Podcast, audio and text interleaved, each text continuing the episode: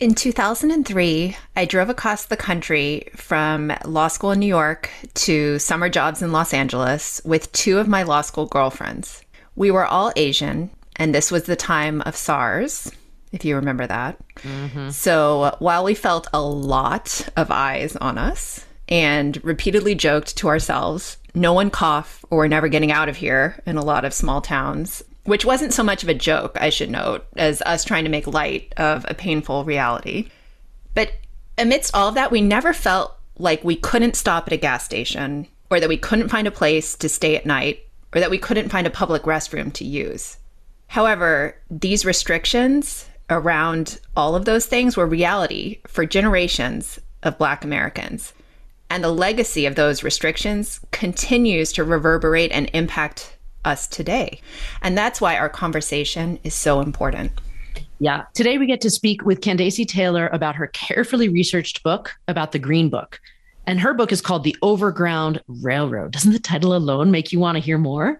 We not only discuss the immense hurdles and realities for Black people who were just trying to go somewhere by car, but we also discuss topics like sundown towns and Side note, you may be surprised to hear that you might be living in one now, historically speaking. Um, you will talk about how institutionalized racism appears through overpasses and what we can all do to make change right now. Welcome to the Dear White Women podcast, the show that helps white women use their privilege to uproot systemic racism. We're your biracial Japanese and white hosts, Sarah and Misasha. Don't forget to buy our book, Dear White Women, Let's Get Uncomfortable Talking About Racism, and leave us a review on Amazon. All right, Candacy, I'm so excited to have this conversation. Would you please introduce yourself for our audience? My name is Candacy Taylor, and I'm the author of Overground Railroad, the Green Book and the Roots of Black Travel in America. Overground Railroad is truly a brilliant title. And it's basically the culmination of years of traveling to and documenting any existing sites that were named as friendly to Black people during that generation where the Green Book was in publication, sort of the early 1900s to mid 1900s. And so to kick it off, I was really curious what was that like for you? You know, how did it feel? spending time visiting these sites, especially when you have the juxtaposition of your stepfather's stories with the research that you were conducting? Well, you know, yeah, the Green Book was published from 1936 to 1967. And, know, those were critical times in terms of Black civil rights history. And even though I had taken Black studies courses in college and I'm a Black woman and I've been traveling the US, I've driven over half a million miles throughout the country over the last 25 years, documenting all facets of American culture in terms of gender and race and labor. So you know, this is after having written several books. When I stumbled onto the Green Book by accident, I was commissioned to write a travel guide on Route 66. And 95% of all the books that have been written about Route 66 have been written by white males. And I just, it was interesting because I found out that half the counties on Route 66 were sundown towns. And sundown towns were all white communities. They were all white on purpose and they were scattered throughout the country. This was not just a Southern thing during the Jim Crow era where they had the colored signs. This was pervasive throughout the country. And I thought if half the counties, there are 89 counties on Route 66, and 44 of them were sundown towns.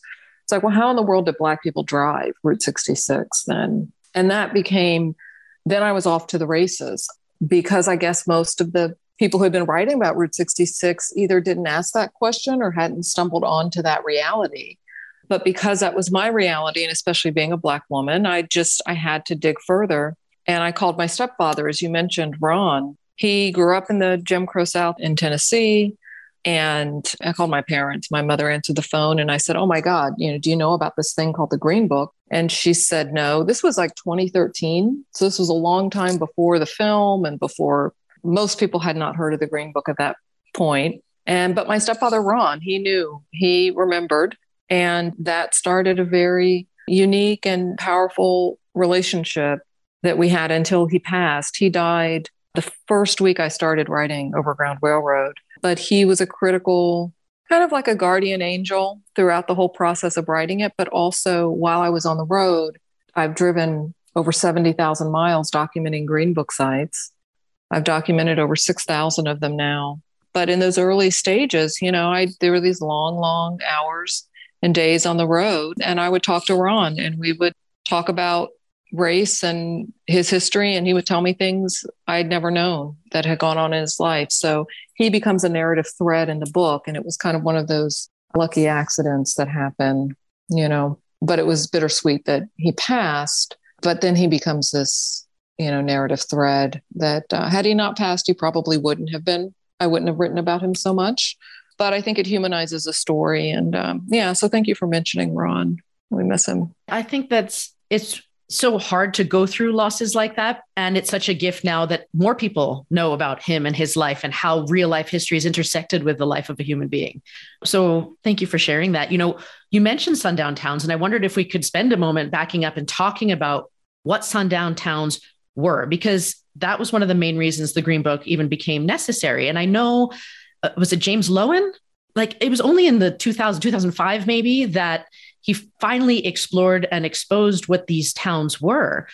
And it's shocking because I think I'll post in our show notes. There's like a website where you can actually go through and find what towns were sundown towns in your area or where you grew up. And my jaw dropped looking at, at the names of some of these areas that I'm very familiar with. So, can you talk a little bit about what sundown towns were and what it was like at the time, what was happening? Yes. And thanks to, like you said, James Loewen was the premier historian of sundown towns. And he's really critical because sundown towns were all white communities. But the way that James Loewen had focused on how he determined what a sundown town was, was that he looked at the census records and he could see that at some point there was a moderate population of Black folks in the town. And then overnight there were none. They had been run out of town. And generally, the story was like in many places you see now we have Tulsa, the you know race massacre in Tulsa, the Greenwood district, all of that. You know, usually spurred by this random you know accusation of a black man attacking a white woman, and then the, there's this white mob violence that ensues, and then all of a sudden everybody's you know all the black people are run out of town.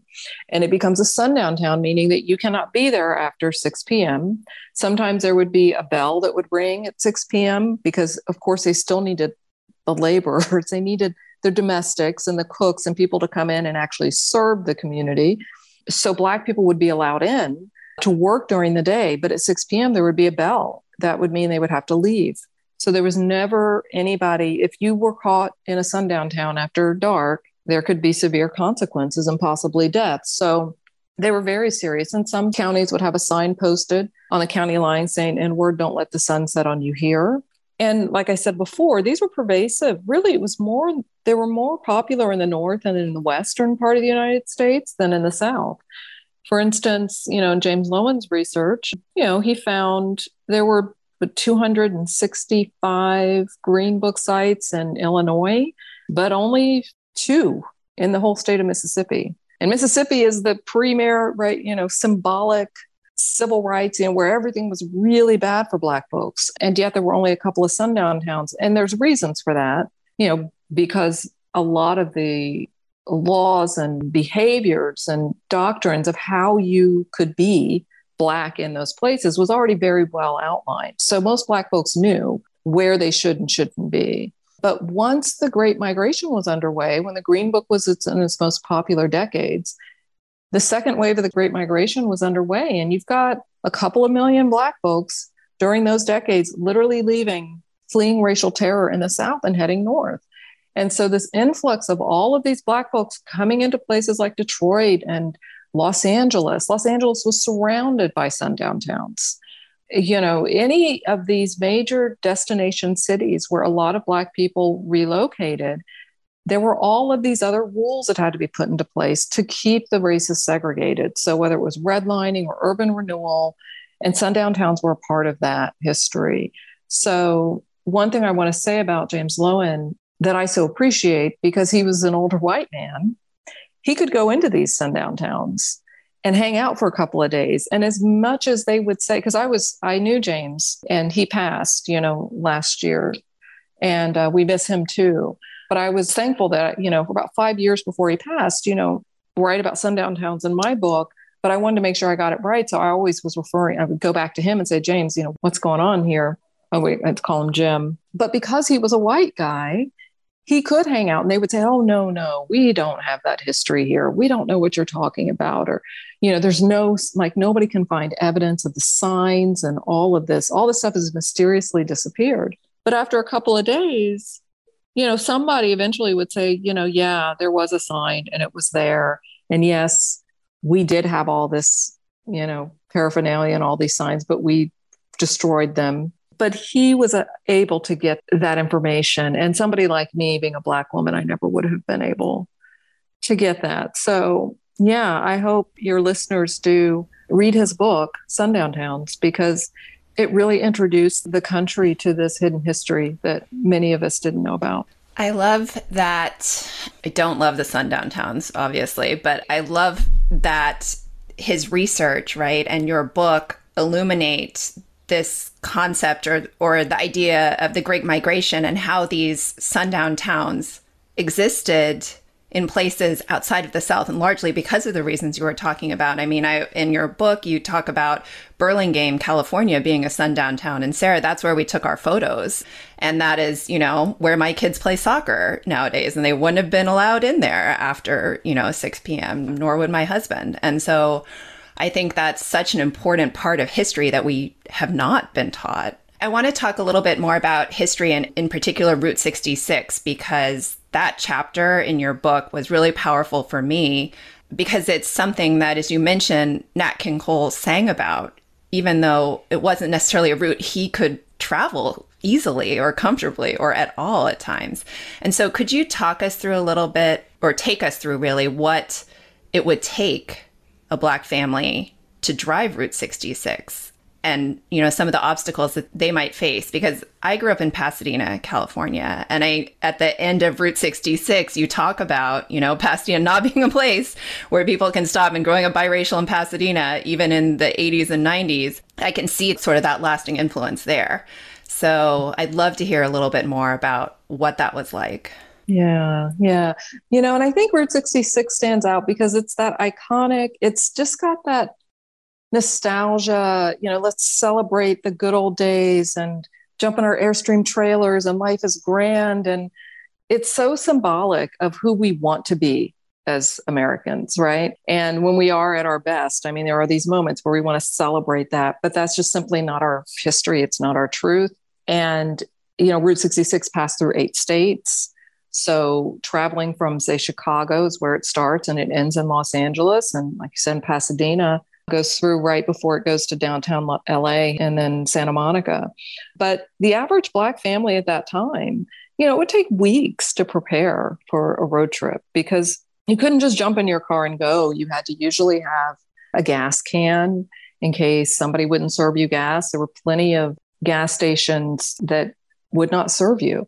Esso was a great brand. Their Standard Oil, which is uh, ExxonMobil today, ironically, they actually did serve Black folks, and you could actually use the facilities because some stations would let you get gas, but then they wouldn't let you go to the bathroom. So you had to make sure you had, they would travel, Black families would travel with partitions with big sheets that they'd put up to kind of create some kind of privacy wall. So if you had to use a bathroom outside. Camping gear was often necessary. It wasn't camping because we wanted to camp, it was because nobody would allow us to sleep overnight. So we have complicated history as Black folks with camping and celebrating the idea of sleeping outside because it harks back to a history where we didn't have a choice. And and then you had to deal with, you know, if your car broke down, God forbid, what would you do or who would help you? So there were garages in the Green Book that were really critical. And of course, when you were traveling, you're getting ready for this trip, you wanted the Green Book because it would take you to these neighborhoods where there were all kinds of Black businesses. There were Black tailors and there were department stores. I mean, Bronzeville in Chicago was a huge neighborhood and had a huge feature in the Green Book of all these department stores. There were Black insurance agencies, mecca of Black businesses. So that's why when we talk about this history, and so many times it's easy to default to like, oh my God, how horrible and how sad.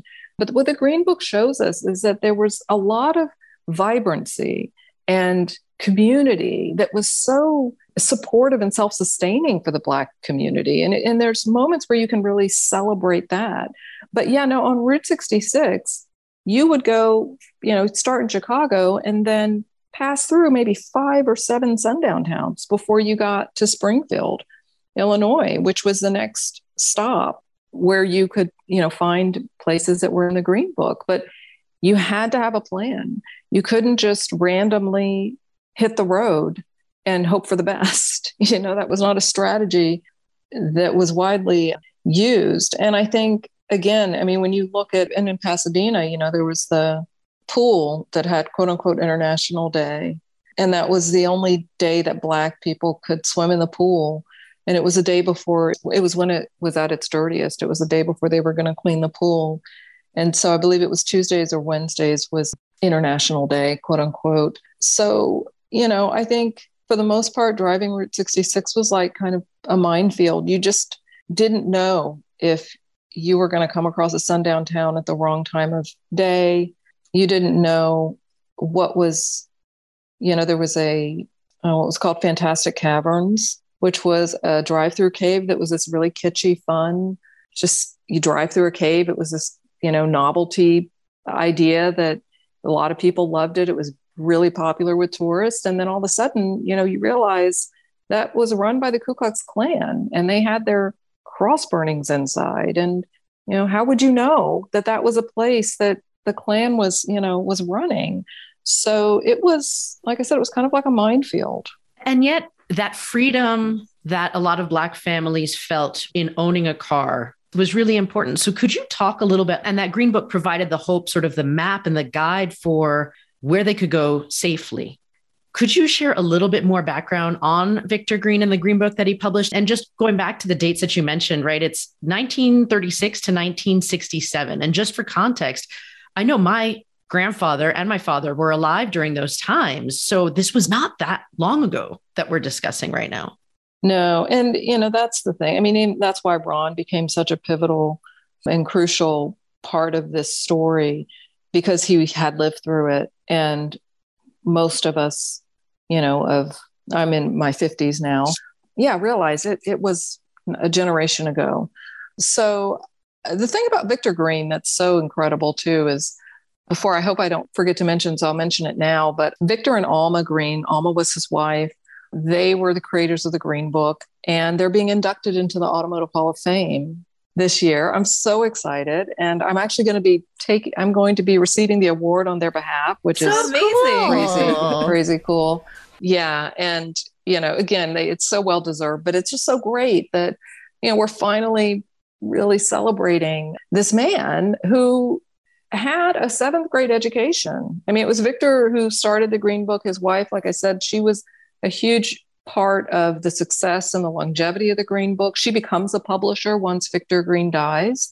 In 1960, he passes, and she's a publisher and editor. And then it's almost an all female run publication. It may be, there's only one name on the masthead that has initials, and we don't know the gender of that person, but everybody else listed was female.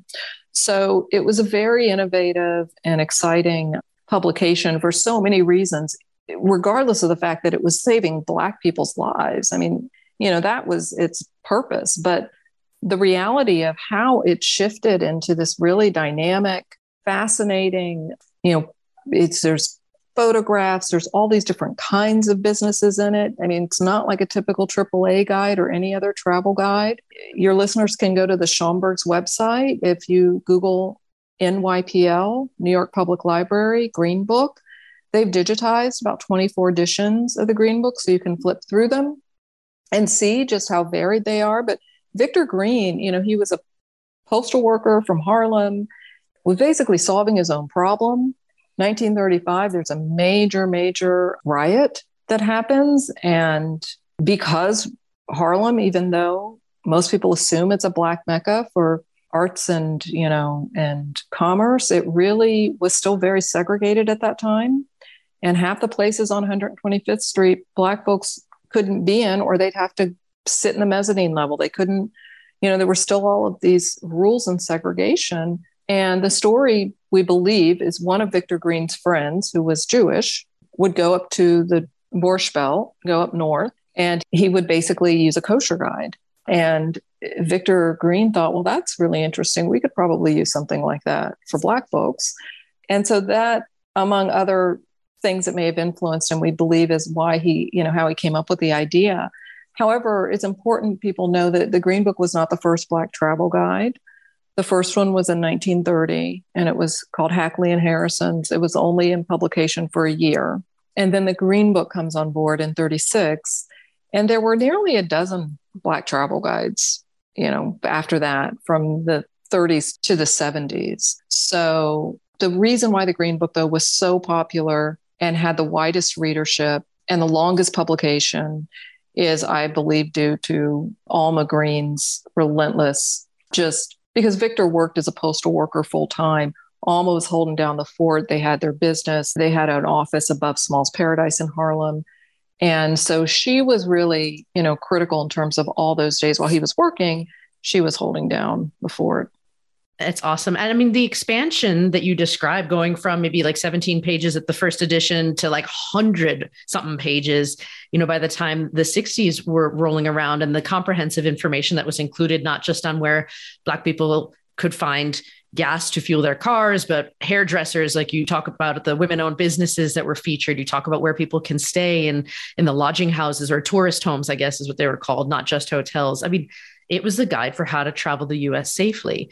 And I kept having jaw dropping moments when I was reading your book. You know, you shared that the beaches in Long Island, which is where I'm from, were open to Black people, but that the Long Island Expressway was built with overpasses with clearances too low for public buses to pass under so that Black people who would use those buses could not get to the beach. And I was just like, oh my gosh, right? The PGA, right? People watch golf.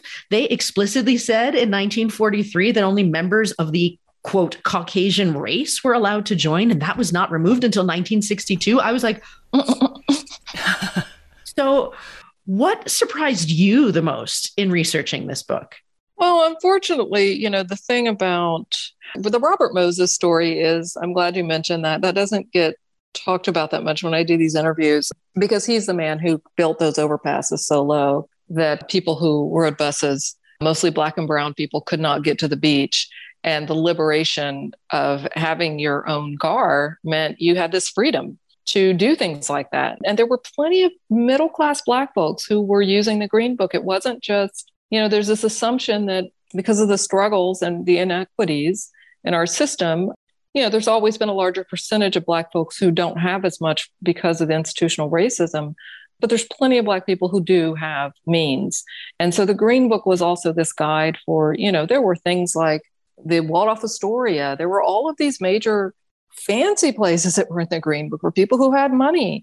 And so, yeah, of course, if you had a car, you had privilege and you could go anywhere you want. You could go to Jones Beach. It was in the Green Book and you could get through those up, you know. But the thing about these, the lower overpasses that we still, I live in New York City, that it's still a nuisance today that they're so low. And to know, and there's plenty of books and historians that have written about Robert Moses for people who want to he was a major parks planner and he did hundreds of projects that, you know, had, he was extremely popular and prolific in his work. So he was busy. And a lot of the racism that really spurned his design that we live with today because it's part of our infrastructure is just pretty telling. And so when you have the South being demonized, right, for having the Jim Crow signs, and saying, oh, they were wrong. And the Jim Crow South was so bad because they were racist.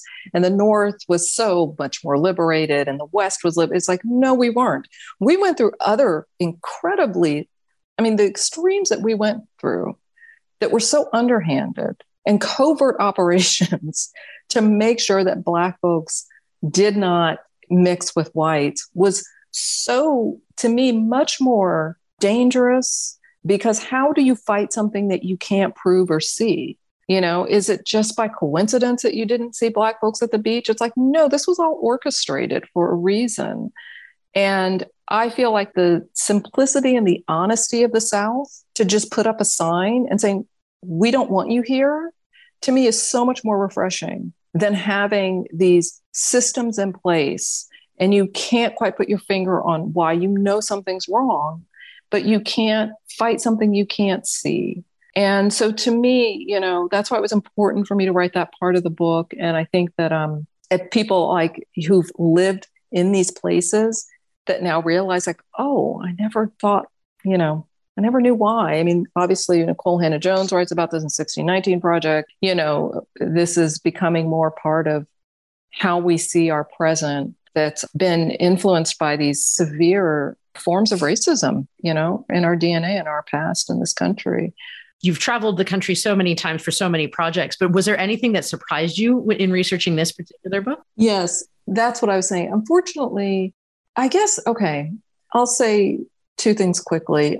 I was surprised at how much I didn't know, given that I had taken all these Black history courses in college. There were 200 anti lynching laws that didn't pass. I mean, I knew racism was a problem, but to the extent of how many times we tried to pass civil rights legislation and how many parallels we have to today, you know, the Jeff Sessions of the world. And those things have been in place. And when you look at obviously, you know, Roe versus Wade, I mean, all of these things have been in play for decades and decades and decades.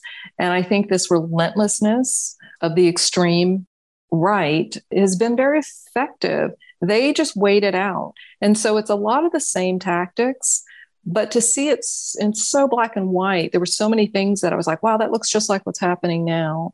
So that was interesting. I was really surprised at the role of women in the Green Book. And like you said, there were so many women that were running these businesses that's why I have a chapter called Women in the Green Book. That was a nice surprise. I didn't think I'd have enough material to, but once I kept digging, it was really, and this was at a time when women couldn't have bank accounts or have credit cards, and yet they ran businesses. There was a sex club in the Green Book. That was surprising. There was a female architect who, you know, built a Green Book site. So things like that were really were wonderful. But I have to say, about every few weeks because of reading about all of the stories of another black family being humiliated on the beach and not being able to you could go to the beach but you couldn't use the lockers right? So you would go to the beach and realize you have to change your clothes on the beach you know which is humiliating. And then you go out in the water and you come back and somebody's like they've soiled your clothes or stolen your clothes. Those stories reading them over and over again it was just the psychic weight of this history every few weeks would just get to me and I would just have to break down and cry. And I would push away from my desk and just, you know, the next day just come up and say, you know, I got to fight the power. I'd sing Public Enemy in the back of my head. like, just, just keep going, you know? So it, it was a journey writing this.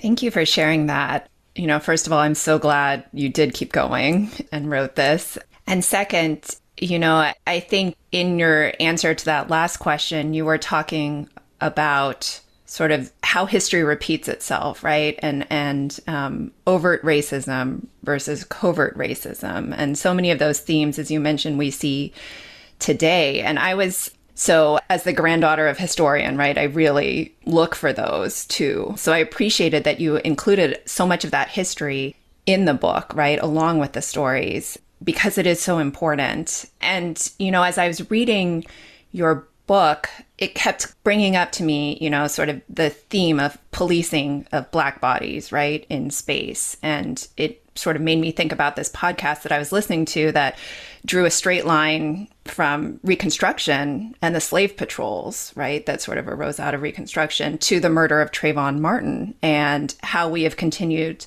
as a society to police Black bodies where sometimes when we police other bodies, people get very angry and upset. Yet throughout history, policing Black bodies has been okay. And then as I was reading the book, and you start talking about different forms of transportation, right? The Green Book expanded from car travel to trains and planes. And I was wondering, how did you see that policing sort of shift over time as tr- the modes of transportation opened, or did it shift at all? Well, like you said, we have this really long lineage of where you can trace it back to the, you know, slave patrols. In the back of the book, I mean, I really do have a whole section in the back that addresses the mass incarceration issue. I do think it's the civil rights crisis of our time. And it is a thing that still keeps me up at night. And I've never been able to understand how you know, I'm not blaming Obama, but in a time when we have a black president that nearly one in black, one in three black young men are in jail. And it is when I was, you know, I opened the book with Ron in the backseat of the car, and your readers can read about the chauffeur's hat story. And then I'm in the front seat of the car at the end of the book with my mother, and I'm about the same age. I'm seven years old as Ron was. And I'm seeing these men chained up in a field in Texas where I was, you know, we were living when I was really young. And I said, Mom, I thought slavery was over because it looked just like the picture of slaves in a field. and we're driving through this sugarcane field in Texas and suburbs in Houston. And I said, I thought slavery was over. And she was like, Oh, it is, honey. I said, Well, why in the world? Like, why are these men chained up? She's like, Oh, because they're prisoners. And I said, Well, then why are they all black? You know, and she could not explain institutional racism to a seven year old, I was ready to have that conversation. I thought, this is wrong. Like, this in my soul, something is not right here. And, you know, I think we get to a place where we're so complacent. We've seen so much despair and so much poverty. And the communities that these Green Book sites were in have changed so much. I mean, these were not, if Victor Green saw the way that what has happened the level of poverty and crime that has happened in these neighborhoods that were once vibrant, that had businesses. You know, again, urban renewal decimated a lot of these communities. There's freeways now where there would be like 20 green book sites. You know, these were viable businesses. They were self sustaining. But this idea of integration that was so romantic as an idea, and it did need to happen. But Ron, you know, my stepfather said, you know, it's the worst thing that happened to Black folks because we lost the people who could afford to move did who had the means or who had you know opportunities with education. They left these communities and we are left with a very intense situation now where they're completely over policed there was a group out of chicago doing this project called million dollar blocks that i write about in the book where you look at the blocks that they have rounded up nearly 50 to 80% of the residents that have been put into jail, that are in and out of jail. And if you estimate the amount of money it costs to incarcerate one person, they're called million dollar blocks because we've spent billions of dollars locking people up. And in some communities, millions of dollars locking people up. And yet, disinvested into their education systems and all these other things that would keep folks out of jail. So we know, we understand the problem as a culture, as a country. And yet, politically, we still seem to have no power to change it. But I think, you know, when I wrote Overground Railroad, I was very, I knew it was an issue that was so important to me. And my biggest fear, honestly, when the book came out, I thought people are going to say, what does the Green Book have to do with prisons? You know, so making that thread, but showing that history and all those levels of over policing in Ferguson. Ferguson was a sundown town. Go figure, right? But trans like really stitching that thread together so carefully and trying to really show people this is why we are here now. And this is why we have so much work to do. Because as we're learning with roe v. Wade it just because we pass a law does not mean the problem is over and that we can just say oh we did that right? That's not who we are as a country and that's not how things work especially when it comes to these serious civil rights issues. So you know, I'm glad you guys are doing this podcast in terms of just opening people's eyes to because we're you, when you're in your life, you're just looking forward and you don't, you know, who has time to really put all this stuff together? So it's nice to have conversations where we get to really, you know, put the pieces together. So maybe it'll make sense to the people who can make change, who can do something. I really appreciate that because I think you're absolutely right we do look forward a lot and we try not to look back. But in order to understand how we got here, we have to understand where we came from and what got us there and what factors are still in play now. So I appreciate that carefulness, right, which which you laid it out in the green book. And as you were talking about that disparity in towns and places and I just came back from spending a week in Baton Rouge and, you know, we're driving through, and my husband says, This looks exactly like nothing has changed since I was a child here. And nothing has changed basically in the parts of town that we were in since maybe the 60s, right? Except everything is gone, sort of. There's just there aren't a lot of businesses there anymore. Um, there isn't the infrastructure there. And so it's a living reminder, which not everyone sees, right, of where we are and how we got there. So I really thank you for highlighting that for everyone in the Green Book. And you mentioned the end of the book, and the very first book that we read in our Dear White Woman book club was The New Jim Crow. Oh, wonderful. Good for you. And we, so we are huge fans of Michelle Alexander and the work. And, you know, I really loved the way that you structured that at the end of the book because you talk about certain ways to get involved and certain ways that you're involved and certain sort of takeaways for the readers. So, as you were mentioning the parallels with today, I wanted to ask what lessons do you think we can take from the Green Book and your research and or that period of time really as we've talked about with how we can make change today? And can you share with our listeners some of the ways that you think making change is the most impactful right now in this sphere? Yeah, I think, you know, again, I you know, I applaud you for reading the new Jim Crow because a lot of people don't take the time to do that. Um, of course, there's Ava DuVernay's 13th, which is basically the documentary version of that. People want the quicker version. But yeah, I put a section in the back of my book called What We Can Do. And it was inspired by Michelle Alexander and Ta-Nehisi Coates and a lot of other folks, Nikole Hannah-Jones and Henry Louis Gates. And and I think it's there's no magic bullet especially after the George Floyd protests, I got so many calls from all of my well meaning white liberal friends who were just all upset and in tears. And after Charlottesville, the same thing. You know, like, oh my God, what's happening? And of course, me and Ron were like, well, yeah, we're not surprised. But, you know, I think even if we are all, regardless of our race, participating in this system, so you can be as anti you know, prison, mass incarceration as you want to be. But your 401k is more than likely funding this prison industrial complex. It just is. I mean, I don't have index funds for that reason. I've been, you know, investing in the stock market, but I'm very careful about making sure that it's not feeding this monster. So I would say, you know, check with your financial advisor, see if you're funding this prison industrial complex. Stop you know, supporting it. Hold your district attorney, your DA accountable. You know, find out what they're charging and plea bargaining policies are. That's 90% of the reason why a lot of people are still sitting in jail to have no business being there.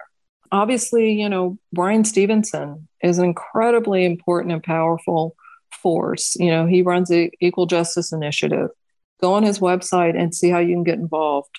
I mean, he's like the Nelson Mandela of our time and of our country. He's always up to good things. So, in terms of, you know, get involved, obviously, in your local elections, I think, you know, if you are a business owner, when people would call me and say, What can I do? I'd say, Well, I don't know. You tell me. What can you do? What do you do? Do you have a business? Take the felony box off your bid. There's a box of, you know, if you've ever been convicted of a felony, take that off. If you own property or you rent to people, take that box off because most Black folks, especially in these communities that are over policed, and as you've learned with Michelle Alexander, finally realized that most of them do have felonies. And it does not mean anything other than they're trapped in a system that has targeted them. And I'm not saying everybody's a victim or that every person who has a felony has been wrongly accused. I'm not saying that. But you've got to let people play on an open, you know, fair, open ground. I mean, it just, to me, it's take that off any application that you may have. Mentor a kid who's from a vulnerable community. I think there's, you know, other things you can do, but I think mostly everybody has their own power in their own way. And if your heart is in a place where you are tired of accepting these norms, figure out where in your community and where in your life you can make a difference. And I think, as especially white women, who are allies and want to be a part of the solution. Don't rely on Black people to fix it. Like so many people will come to me and say, What do I do? It's like, you tell me what you can do. I can't fix a problem of racism because I didn't, you know, Black folks didn't create this system. You know, it's created by white folks. You dismantle it. You know, if we could have fixed it, Lord knows we would have by now. Lord knows. I mean, we have tried everything, right? So, yeah, I think it takes a village. And I think, you know, people have especially white women. I think they have more power than they think. And, you know, we're here to cheer on any new ideas you guys have and share them with us, but don't come to us asking us to fix the problem because we're already really tired of trying to, you know. no, eh, thank you for saying what we have said in our circles too. For so much of this, you know, don't ask Black people. You have the power. You have more power than you think, and do something. It's about doing the things as opposed to just thinking in your heart that you're a good person and an anti racist. We still have to do the things. And so I appreciate all of this conversation. You know, is there what else have we not asked that you think is important for our audience to hear? Oh, I don't know. I mean, I think, you know, I feel like it's such a, we're in such interesting times. You know, I feel like, I mean, for me, I think it's important to, and this is Bryan Stevenson's, I'm borrowing this from him where he talks about basically getting out of your, you know, comfort zone and proximity is really important. So it's so easy for us to live in our bubbles. And especially during this time, you know, with the pandemic, and I've been on the road a lot since the publication of the book. And I've seen the country change in pretty fundamental ways that are palpable. And it's disturbing, but it's fascinating. The more we get entrenched in our own, you know, bubble of comfort, the less we understand each other. And I see all that boiling, you know, to extremes right now. And my fear, which I usually don't, I've always been that person. When I was on the road, I would always want to, you know, I take all the back roads, I don't drive the freeways. I make sure that I, see, I get a sense of what the pulse of the country is. Um, and then I go back to my New York life where, you know, I'm comfortable with what I know in my community here. But it's really important to challenge for everybody to challenge themselves in ways to understand, you know, what it means to be the quote unquote other. I think it allows more empathy. I have a book now that just came out, the young adult version of the of Overground Railroad. It's a YA. It's ages 12 and up. So for those of you who have kids, you know, get the YA edition, maybe read it together, read the adult version and the young adult with your child. Because I think of all those people who brought their preteens and teens with them to the George Floyd protests, there's no context for understanding why. You know, it's easy to point to that and say, yeah, that was wrong. That man was murdered on our streets and in front of, you know, many cameras. And we can all point to that and say it's wrong. But we don't understand why. And we are still part of this, you know, we can't fix a problem that we don't understand. And so I just encourage folks to figure out where your blind spot is with this. And only you know what that is. You know, and if it's that you grew up and basically was probably a sundown town and didn't know it, you know, go to more well established Black communities, you know, have more experiences with all different kinds of Black people from different classes and realize that, you know, we're very, we're pretty diverse group of people within blackness. You know i live in harlem so there's probably 50 different kinds of you know black folks i can see every day on the streets you know we're all different. But i feel like it's really important to um, figure out what your own blind spots are and challenge yourself in that way because you won't regret it i just think it makes life more interesting it will make you a well-rounded person it makes you a better parent and it makes you a better human so I think that's what we need to all hopefully we're striving for. Agreed. These are grown up skills. These mm-hmm. are a part of being good humans. A hundred percent agreed. So thank you for saying that. All right. So where else can people find you? Obviously, your book is Overground Railroad. Where else can people find all of your work if they want to learn more? Oh, they can go to taylormadeculture.com, which is my, you know, I've written a book called Counterculture, which is on older diner waitresses I wrote a book on Route 66. I wrote a book on um, I did project of female bullfighters United States, and I did a project on beauty shop culture in America. So you can see, you know, some of those projects on my website. I'm terrible at social media, but I'm at Candacy Taylor on Twitter and on Instagram. If I don't respond, it doesn't mean I'm ignoring you. It's just I'm really bad at it. So please forgive me. But if that's the way you communicate, please do. I'm about to speak next week i'm leaving for seattle my exhibition i have an exhibition with the smithsonian i'm the curator and content specialist for an exhibition called the negro motorist green book you can google that and learn about that. It's an exhibition that's traveling the US for the next uh, three years. It's been, go to 13 different venues and it is going, it's at the Washington State Museum in Seattle or Tacoma, right outside of Seattle. So I'm flying to Seattle next week to give a talk there and a book signing at the University Bookstore. And I'll be doing a book signing at the um, Washington State Museum as well. There's a big Route 66 festival this summer in Oklahoma, in Tulsa, and Oklahoma City that I'll be giving talks at both of those places. So, you know, if you want to follow me, there's a place where you can sign up on my website, sign the guest book, and I'll keep you updated. But I'll be documenting more sundown towns moving forward and really getting a sense of what's happening um, today because I've cataloged so many of the Green Book sites. I'm really looking now at these, at the history of these sundown towns. Yes. That will be fascinating as well. Thank you so much for doing all of this work. It is, I will include links to all of the events that you've just mentioned in our show notes. So thank you mm, so, thank so you very much. I'm so excited that we got to do this and I appreciate, yeah, it took me a while to get back to you because I was on the road, but I'm so glad that we were able to do this.